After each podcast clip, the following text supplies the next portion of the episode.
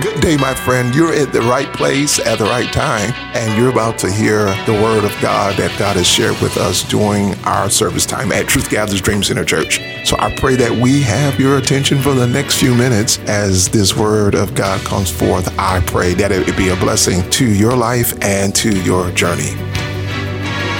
Let's go to Acts 12, 1 through 17. I've taught a little bit from here a couple months ago, but God took me back to Acts 12, at least for the foundation of what I'm going to teach here tonight. Um, I'm going to teach, still talking about going deeper. Everybody say, let's go deeper. Let's go deeper. Yeah, never let's go deeper. But I want to talk about keys to sustaining a revival culture. God has been doing something in our midst, and um, there's some things we got to know if we're going to maintain a church where people get saved where the outpouring of the Spirit happens, where conversion happens, deliverance happens. It's just not going to happen just by osmosis or just because we nice people. There are some things you got to know to keep a revival culture. There are some things you got to do intentionally, fervently, passionately, even aggressively if you're going to have a revival culture. If you don't have a church where you can see the manifestation in the presence of God, where you can see gifts and callings come to light, there's some things we're going to have to do. Say some things we got to do. Acts 12 really helps me because it got several situations happening here in Acts the 12th chapter. And I'm going to start reading. I got some other verses I'll give you as we get going. But I want to give you a few keys. You want to take some notes here tonight to sustaining a revival culture, not just starting one but how do you keep this thing going? How do you keep momentum? How do you keep seeing lives change? I think the scripture will help us. And then let's start reading. It says, Now about the time Herod, who was the king, stretched forth his hands to vex certain of the church. And here it is already in verse 2 and he killed James, the brother of John, with the sword. Because he saw it pleased the Jews, he proceeded further to take Peter also. Then were the days of unleavened bread. A church that's going to, let me give you point number one, a church that's going to uh, sustain a revival culture must withstand temptations. You're going to have your own individual, personal, corporate as well, persecution, and warfare. If you're going to keep a revival culture, you got to sustain, withstand temptations, meaning while you're trying to do the work of God, the devil going to be fighting you. While you trying to keep your steadfastness, keep your dedication, keep your devotion, there are going to be personal attacks and personal warfare that come against you doing what you can do to stay connected to the corporate move of God. Each one of us gonna have our own personal battles in the midst of the corporate warfare. Everybody, everybody gonna have their separate battles, different types of warfare uh, that's going to be happening, but you must withstand it. Uh, a people or a church that I'm gonna just say it like this: puts up a fight when the devil start attacking will sustain a revival culture. I mean, you got to put up a fight. When the devil start attacking, things start happening, you got to fight in the good fight of faith. You got to know how to fight and you got to know how to war. You, you think that the devil's going to allow you to start snatching people off drugs and people coming out of uh, uh, all kind of perversions and people starting to repent and people starting to get baptized, and he ain't gonna start stirring up some confusion if it's not in the house of God, it'll be in the house of God where you live. Because he know if he can drain your distraction and your focus, even in your personal life, you won't have enough energy and drive to stay with the things of God. He knows. He knows. If I can come and knock on your personal door and mess with your personal life in such a way that I get you dismayed, discouraged, frustrated, right? So much so that you drop the things of God. Yeah. Oh, you ain't talking about it. That you drop the things of God right? And he gets you in that place, you drop the things of God. He knows that's one of his tactics to hinder a revival culture. Because he knows when you show up, even though you tired and frustrated, he knows that there's something that happens when all of us come together. So don't think that when I come in here, I'm always feeling good. Come on, somebody. But the Bible says our inheritance are among those who are sanctified. It means I find what God wants when I get in your midst. I find joy, I find peace, I get encouragement. Somebody done come and hug me. Sometimes a hug can lift all the burden off of you. So the enemy knows how to attack you personally sometimes to keep you away from your contribution to the corporate move of God. Not only what you can receive from it, but also what you're going to give to light that fire again. Because he knows sometime if you show up, what that means to the corporate atmosphere. Yes, and you got to be able to withstand temptations. Everybody say temptations. Persecution and warfare. You must be willing to fight. Many times when an attack comes, what happens is we stop the mission. The mission can't stop because warfare happens. Yes, this is what I really learned through leadership during the pandemic. I'm about to go to Ephesians 6 10 through 18. I'm still on withstanding temptations. You got to fight against the enemy. When the pandemic came, it was like, no, what you got to do, you got to stand here and you got to fight against the warfare that's happening through the natural health pandemic. You got to stand against the temptation. All the warfare that was going on, people was concerned for their lives. I was concerned for my life. I want to make sure everybody was safe. Anxieties was high, right? You know, and people's trying to stay in the faith. All right, all kinds of things are going on, real life situations. But it's only when we are willing to put up a fight in the spirit realm. We cannot stop the mission. Right? now one of the greatest attacks of the enemy is for the church to stop the mission Right? That's what happened even after Jesus was rose from the dead. Uh, after three days, uh, persecution came against the church, and the church was hiding. and they had to be warned against hiding uh, because people were saying, hey, where's your master? Where's your Jesus? But we got to learn not to stop the mission. The mission can't stop because of warfare. The church can't close. We got to find another way to function. We got to have strategy, right? We can't close down all the time when attacks happen. We got to use strategies, all right? And so uh, I think the pandemic was a good opportunity for churches to grow in strategy and technology and ways to still accomplish a mission in different way. Hear what Ephesians 6 10, 18 says. It says, Finally, my brethren, be strong in the Lord. See, the only way you can fight and withstand temptations and persecutions, you got to be strong in the Lord. You got to believe in the word. No, you got to believe in the word. You got to believe in the blood. You got to believe in the spirit of God. Come on, you got to believe. I'm going to talk about prayer, but you got to believe in praise and worship and what praise does. Come on, somebody, and how praise combats the enemy. And you got to believe in the Lord your God. You got to be strong in the Lord and in the power of his might. The Bible says, in our warfare, put on what? The whole armor of God. Only way you're going to make it through temptations, you got to guard yourself. If you're going to keep a revival culture and keep the fire going, you got to know there's going to be always some type of devil trying to figure how he can stop the fire of God. Always. You got to be guarded. Put on the whole garment of God, uh, of God. Why? So you can stand against the wiles, the ways he come, the many diverse ways, the strategic ways he come, the wiles of the devil. The Bible enlightens us. We wrestle not against flesh and blood. And so that's one of the also one of the uh, spiritual attacks is he normally gets us to come out of the spirit. Right, right, right. To address matters that's of the spirit. He know if he can press a button See, you can get mad and angry and rebuke in the spirit of boldness, but you ain't got to come out the spirit, cut somebody out, and then now you got to repent. You don't cause confusion and chaos. See, so what the enemy tries to do is pull you off track of staying in the spirit. Because he know we wrestle not against flesh and blood, but against principalities, against powers and rulers of darkness of this world, against spiritual wickedness in high places. His goal in the temptation, in the warfare, is to get you off the wall. That's right. Get you out of standing in the spirit.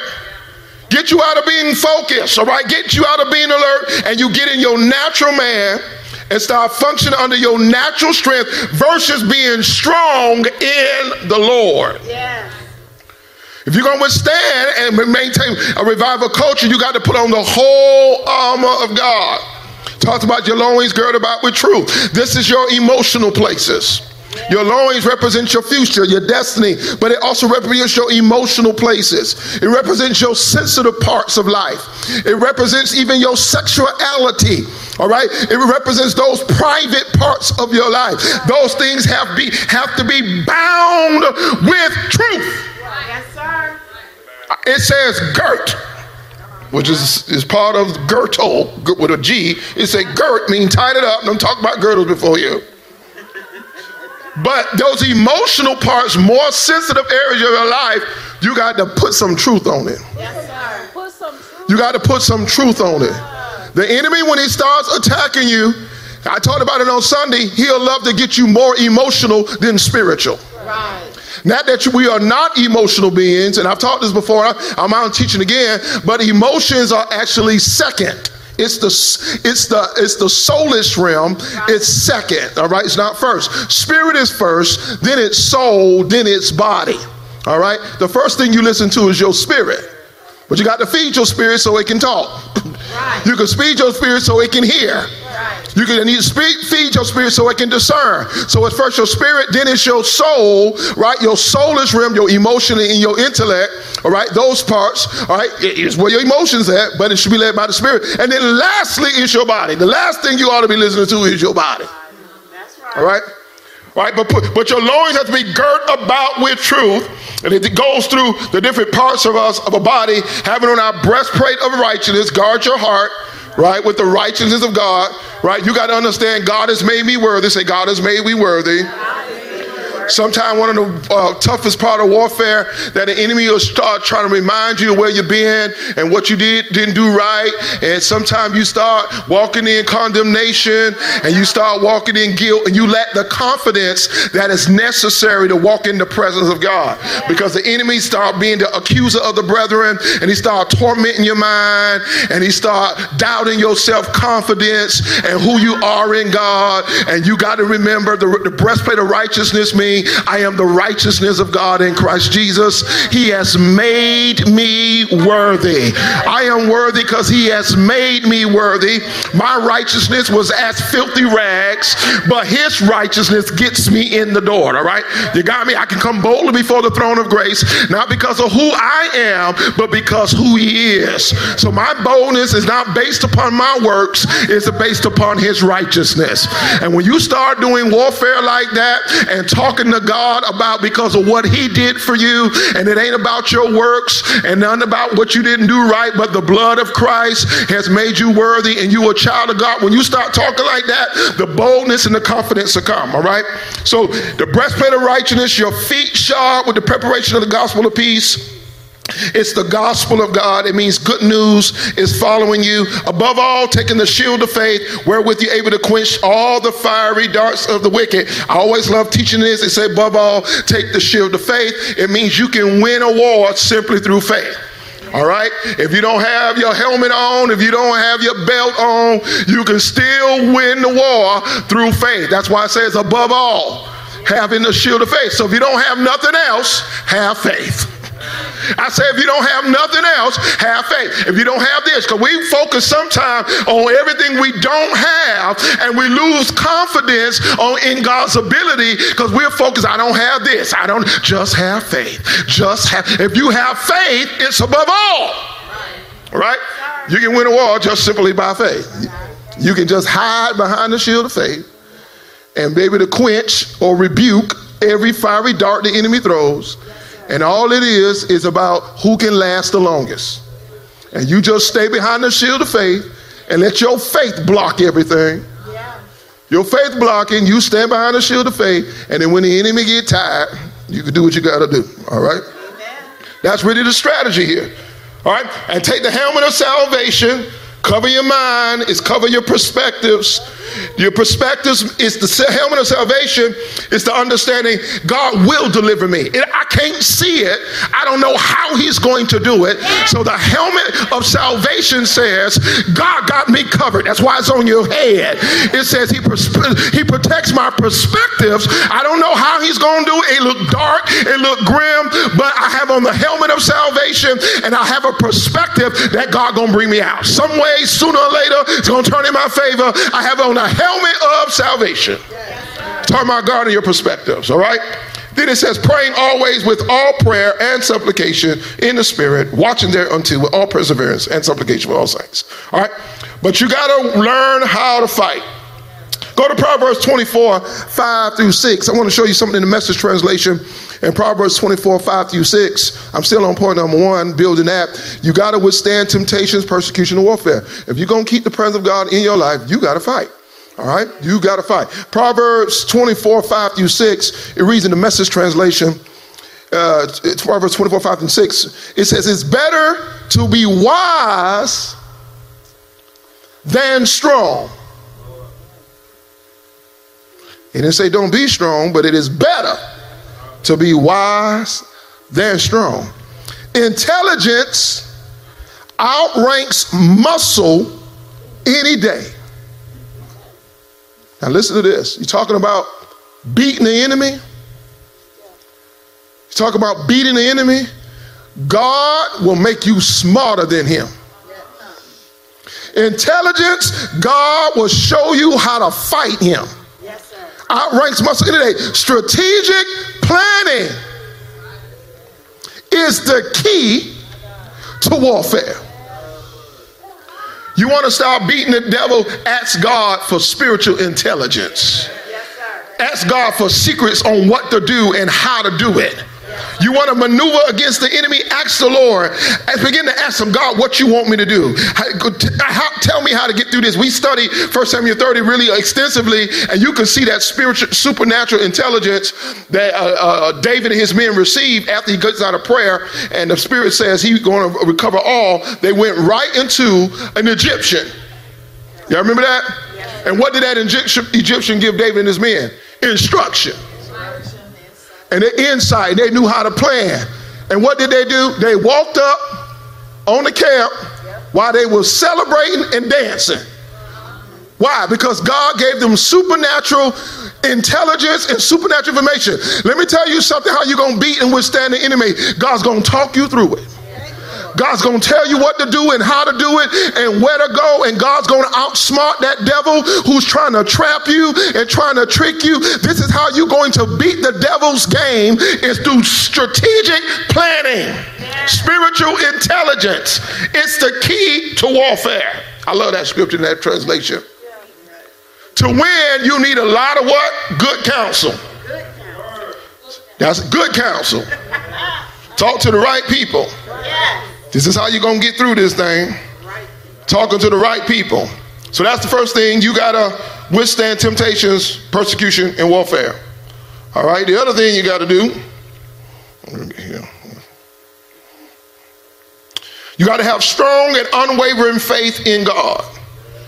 Strong and unwavering faith in God. Now, before I go there, let me say this. Write down uh, Matthew 13, 18 through 23. Write down Matthew 13, 18 to 23. Go there for me. I, I kind of moved ahead, but I think this is too important. Matthew 13, 18 to 23. Many times when we're in warfare, the enemy try to get us off track, and I want to show you sometimes how he get you off track. Let me show you this. Matthew 13, 18 to 20, 23. Let me read it. Hear ye therefore the parable of the sower. When anyone heareth the word of the kingdom, understandeth it not, then the wicked one catches away that which was sown in his heart. This is he which received seed by the wayside. All right? So he got the word, but he didn't have understanding. So sometimes the enemy can stop what God is doing because you are not getting understanding of what the Lord is saying. Then the enemy comes, but he that receiveth the seed in stony places, the same as he that heareth the word, and in with joy receive it. So when he get joy, when he get the word, he have joy. but yet he have no root in himself. But but dureth, endureth for a while, for when tribulation or persecution arises because of the word, by and by he is offended. All right. So sometime when persecution comes, when I was talking about making me worthy, you start saying, God, I can't believe I'm going through this. All right, when I read Acts, immediately after you see the attack, when we read Acts second ago, after the attacks on the church, the first thing you see what he did is King Herod killed James. He killed James. Imagine being a part of the body and having to receive that great disappointment that James got killed in the warfare because of King Herod's uh, persecution against the church. Imagine sometime where our emotions could be because of real situations that grip our heart. And sometimes you got to recognize while while we both have to be able to mourn and go through those things, we cannot let go faith and we cannot allow the enemy to pluck up what he's trying, what God is trying to do. Let me, let, me, let me, read this. I'm trying to get here. 22. He also received his seed among the thorns. He he also that received seed among the thorns is he that hears the word, and the cares of this world, the deceitfulness of riches, choke the word, and he become unfruitful. So sometime when God's moving in your life, ambition and anxiety get you off track. You get so excited about your destiny and what God's going to do, you go ahead of God or you get so emotional and so anxious about it, you don't believe in wait, I say on the Lord. You don't believe in time and you don't believe in season. You get frustrated waiting for the timing of the Lord, and anxiety builds in you. Come on, somebody. And the Bible tells us clearly be anxious. For nothing. I said nothing. It means don't even be anxious for good stuff. We think it's being anxious about bad stuff. No, don't be anxious for good, no, even good stuff, because anxiety is not to run your life. Anxiety will take even good things, or anxiety will take hold even of the prophecy of God and make you give birth prematurely. Yes, sir. It could be God's will. It could be God's thing in your life. But if anxiety get a hold of to it, anxiety will try to run you crazy about God's promises. That's right. So you're not to live by anxiety. Right?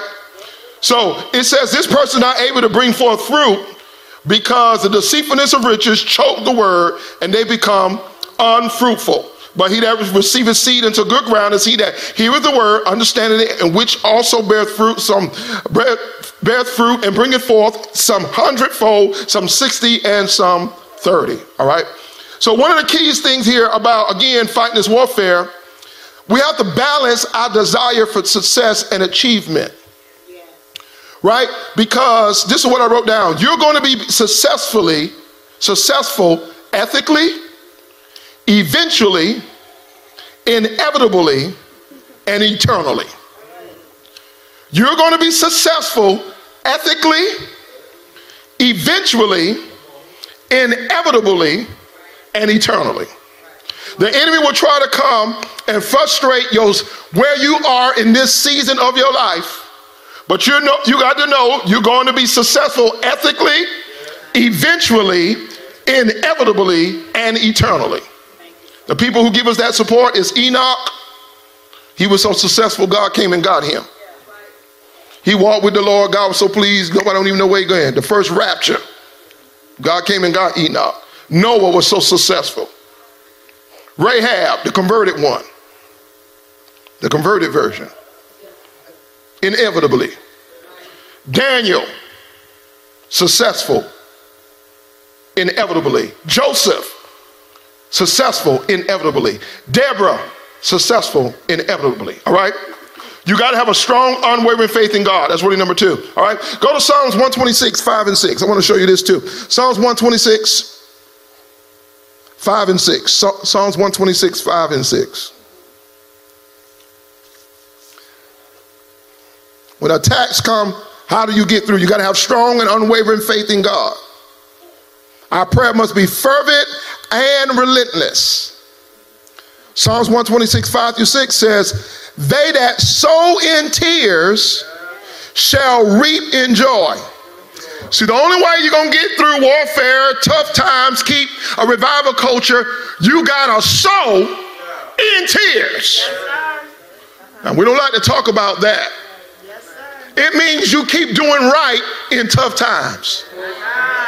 No, sow in tears. What the enemy normally tries to do is to get us to take a break. But you got to sow in tears. It ain't always easy. You think it's always easy for Evangelist Amber to sing praise and worship? I know there have been some times that she was up singing and she hadn't felt well. There's sometimes I wanted to send her home.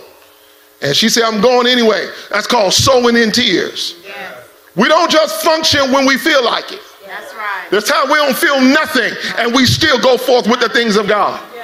Sometimes we don't feel good, but we still push forth our best effort. It's the sowing in tears. And those are the times where the enemy sometimes gets us to sit home and get in pity parties and cry and those those other times. And I believe in rest. There are times to rest, but there's times to push forward. There's times to practice, practice enduring hardness as a good soldier. If you're going to keep our revival culture, keep the presence of God in your life, you're going to have to lo- lo- learn how to do good when you don't feel good. Yes, Sow in tears, reap in joy. Yes, you remember in the book of Nehemiah, the enemy came after Nehemiah when they started building the wall. I'm pulling on your Sunday school lesson.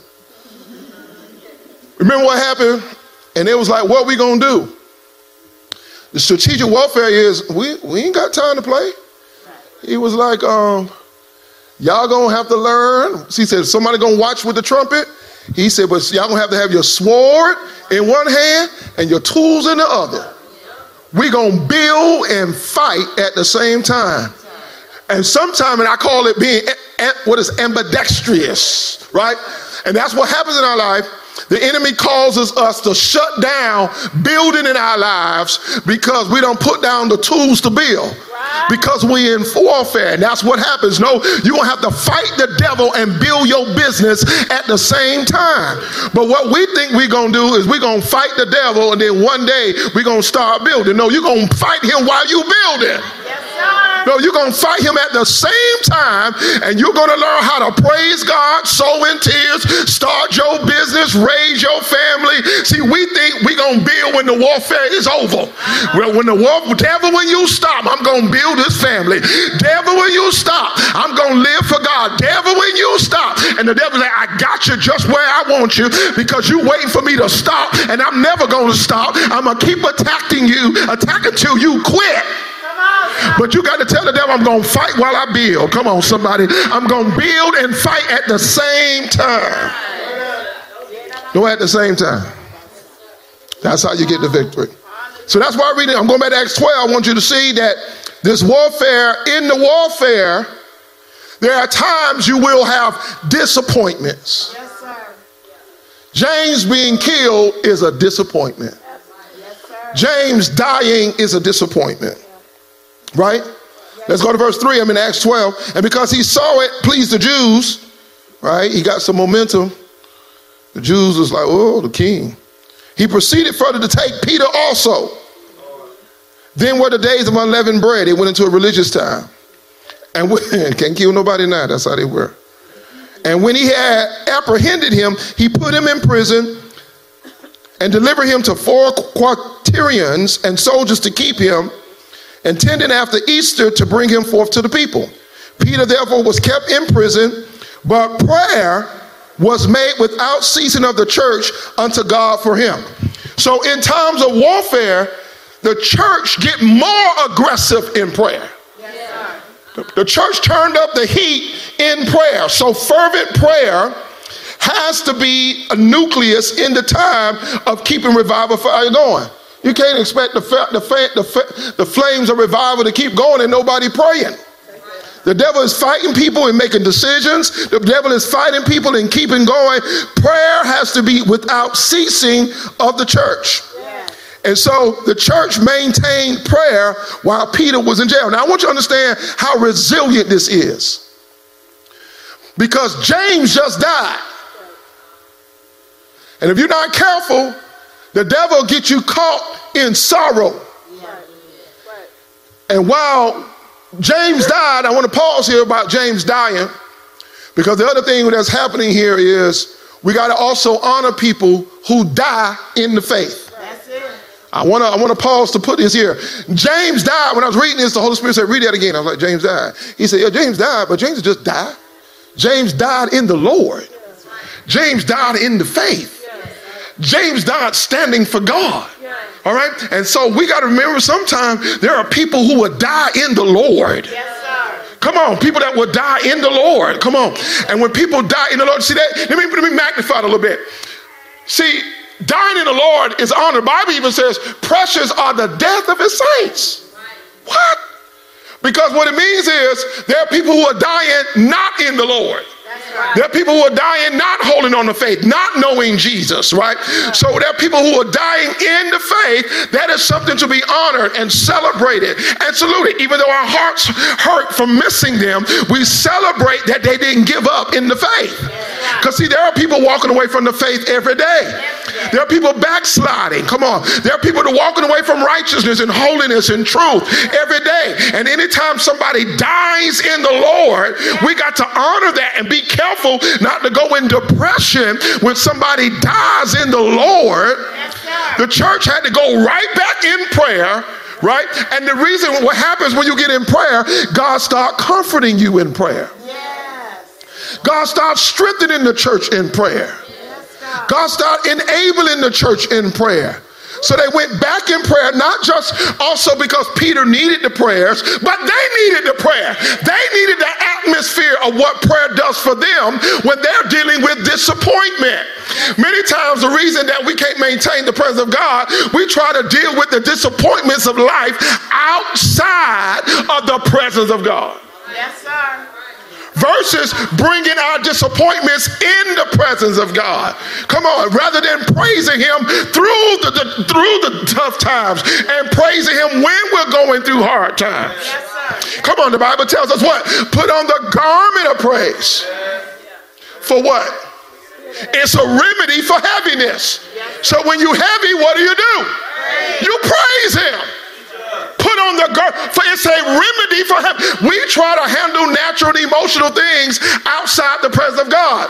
They were rescued and they returned to the mission of the church by getting back in prayer. The enemy will have us distracted when life happens, but the way we find how God navigates us through these tough times is back in prayer. They got back in prayer. He comforted them from the disappointment of James, but they also needed to fight for for Peter. Yes, sir. You see that? They needed to fight for Peter. So many times we got to understand, we got to stay in prayer. I say stay in prayer. The other thing that helps us uh, maintain revival culture is becoming a church family. It says, but uh, prayer was made without ceasing of the church unto God. So we got to become a church family. And I'm not talking about a church family based on skin. I'm talking about based on conversion. Yes, sir. And in Christ, we share things together. So we are all brothers and sisters in Christ. Yes, right when one go through something it affects the other we are treat each other like brothers and sisters we are a family of god not based on skin but based on conversion right? And we have to become a church family. We have to bind ourselves together. We have to uh, um, hold each other up in prayer. This is what they became a family, a church family. All right, that's another key of, of, of maintaining revival culture. All right, all right, let me read here. All right, where am I? Verse, verse 6. And Herod would have brought him forth. The same night, Peter was sleeping between two soldiers, bound with two chains, and keeping keep, and the keepers before the door kept the prison. And behold, the angel of the Lord came upon him, and a light shined in the prison, and he smote Peter on the side and raised him up, saying, Arise quickly. And his chains fell off from his hands. Now, I got this next point. Uh, my next point is realization and expectation of signs and wonders. The realization and the expectation of signs and wonders. Even though we're disappointed that, that James died, we still believe God. Oh, you hear me? Even though James died through the warfare, we still believe God.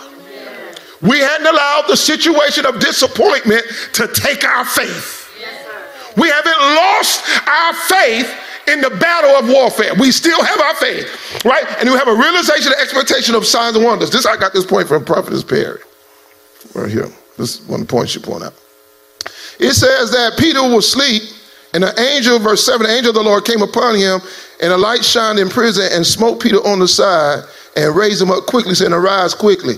What I want, she said this, I want the type of peace that I can sleep with chaos all around. He had guards surrounding him. They was all over the place, chains on him. And Peter was in such a deep sleep, the angel had to come and wake him up. If you can ever find a peace in God, if peace, a peace in God when chaos is all around. If you can find a place in God that God is going to take care of this, and I don't know what's going on, but somehow I just believe God is able. You know, I like I like how the, uh, the uh, Meshach, Shadrach, and Abednego did. They said, uh, "King, oh King, we want you to know, even if our God don't come." See, they found a peace. You're not going to torment us with death. You're not torment us with death. Because if I die, I'll die in the Lord. Kill me if you want to. See, he ain't saying nothing. You can't torment me with death. If he does not save us, he's still able to do it. Yes, sir. Oh, y'all hear what I'm saying? Yes, Found a peace in the midst of chaos by be thrown in the lion's den and told him, You can't threaten me. Because I done found a peace. Yes, If he don't rescue us, that's fine. I'll just go to heaven. Y'all ain't hear me. You can't torment me with death. I already took care of my future. I'm already saved. I plan to make it. I plan. I plan to make it through this. But if I don't make it through this in the earth, I go on the glory. But one thing you ain't gonna do, you ain't gonna have me down here in fear because my God is yet able. Boy, you can't tell me that's some. That's you can't manipulate me can't manipulate. That's power. That's peace. Yes, sir. Behold your threatenings, O king. Yes, Peter had peace. He went to sleep. I prophesy to you that God's going to cause you to get peace, that you can start going to sleep and sleeping good. I speak that in the name of the Lord Jesus. The devil won't torment you about your destiny. The devil won't torment you. I, I pray God a good snore on you. I, I pray a good deep snoring on you. Come on, somebody. That anxiety come out of your pores. Come on. And the peace of the Lord, which surpasses all understanding, will drive the devil out of you. Come on. Tell somebody, I ain't worried about tomorrow. God holds my future. Bothering me. That's powerful. I wouldn't even want to mess with nobody to talk to me like that. If I was a king, devil. I wouldn't. If I was a king. Behold your threatenings. I wouldn't even want to. I wouldn't even want to mess with you no more. You say that. like leave them alone. Just leave them alone. Right. right? So I want you to understand that, that Peter has a peace that the angels have to wake him up. Yeah. Arise quickly. This is supernatural. Everybody says supernatural peace. That's why we sing the songs. I got a feeling everything's going. That's that supernatural peace. Jesus told me. All right, y'all know it. Y'all know it. All right, y'all know it. Uh-huh. Uh-huh. Uh-huh. Y'all with me? Verse 8. And the angel said unto him, I'm still on realization and expectation of signs and wonders. Here's a sign and a wonder. See, God has a heavenly host, and it's called angels. They're also the army of the Lord. And they fight on your behalf. And here's the angel of the Lord said unto him, Gird thyself, bind on sand thy sandals. So he did. And he said unto him, Cast thy garment about thee and follow me. And he went out and followed him, and wist not that it was true, which was done by the angel. He said, I don't know what's going on. But thought he saw a vision. And when they were past the first and second ward, they came into the iron gate that leadeth unto the city, which opened to them of its own accord. now, this this ain't no 2000.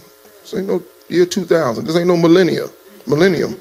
This ain't your grocery store when you get in front of the, right. the door. It recognize you there. Got a sensor and it open up. This is supernatural. supernatural. They coming up to the gate and, by, and the gate open, access granted. I mean, you coming up to it and supernaturally the gate know you there because God's presence is going before you. I said, God is going before you. You walking and wondering why things are moving out your way because God is going before you. You wonder why things that could not be moved. You know how heavy this iron gate was? You know, it took men, big, strong men, to move this iron gate. But when God goes before you, He'll clear the battle, He'll clear your devils out the way, He'll torment your enemies before you get there. Y'all hear what I'm saying? All right. the iron gate opening to them. All right. And uh, which opened unto them of his own accord, and they went out and passed one through one street, and, for, and forthwith the angel departed from him. The angel got him where he needed to be and said, All right, you can go. And when Peter was come to himself, he said, Now I know for surety I know for sure, I ain't know if there's a vision or what, that the Lord has sent an angel. I'm telling you, get ready for angelic visitations. Some of you have seen more demonic activity than supernatural Holy Ghost activity. And it's time for you to see more visitations of the Spirit of God. You don't see more demons wrecking your family, more demons wrecking your stance and wrecking your momentum. You need to see the visitation of the armies of the Lord fighting on your behalf. He had an angel that went before him woke him up, led him out of the city. I'm telling you, God will send supernatural help to get you back on course, to get you out of what you've been in. He got supernatural, everybody say supernatural help. I'm almost finished. I got five minutes. All right, verse 12. And when he had considered the thing, he came to, to the house of Mary, the mother of John, whose surname was Mark where many were gathered together, what they were doing? Praying. Ain't nothing like to get out of prison and hear the saints praying. Right? Imagine how discouraging that could have been. Got out of prison, he, was, he went in there and they sad. And Peter knocking at the door of the gate, the damsel came to hearken named Rhoda, and when she knew Peter's voice, she opened out the gate for gladness.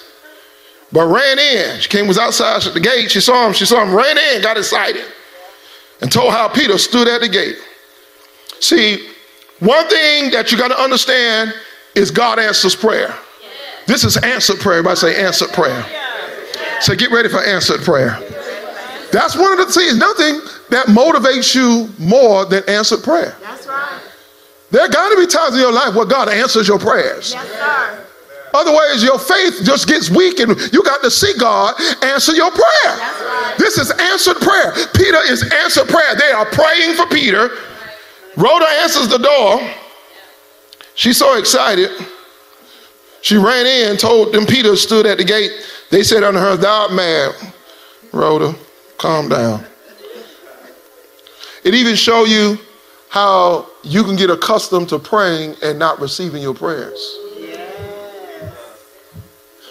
It can show how you have become accustomed to praying and not receiving your prayers. But that's not the heart of God. The heart of God is for you to see answered prayer. They didn't even believe Rhoda Rhoda, you mad. But she constantly affirmed that it was even so. Then they said, It's an angel. I've been liking preaching this one. They said, It is his angel. Now that's profound. I'm still stuck on that. I done told y'all about that, and I'm still stuck on it. I'm stuck on the fact that they were accustomed to the angel assigned to Peter's life working miracles in his life. That when Rhoda was saying, is they was like, no, that ain't Peter, that's his angel. They was accustomed to the supernatural visitation of the angel angelic visitation on Peter's life. I want it to be so that when you don't see me, you see the things that support me. The angels that's fighting on my behalf. Come on, somebody. They was convinced that it was his angel. I want you to know, and I'll say it again. I want you to know there are angels assigned to you.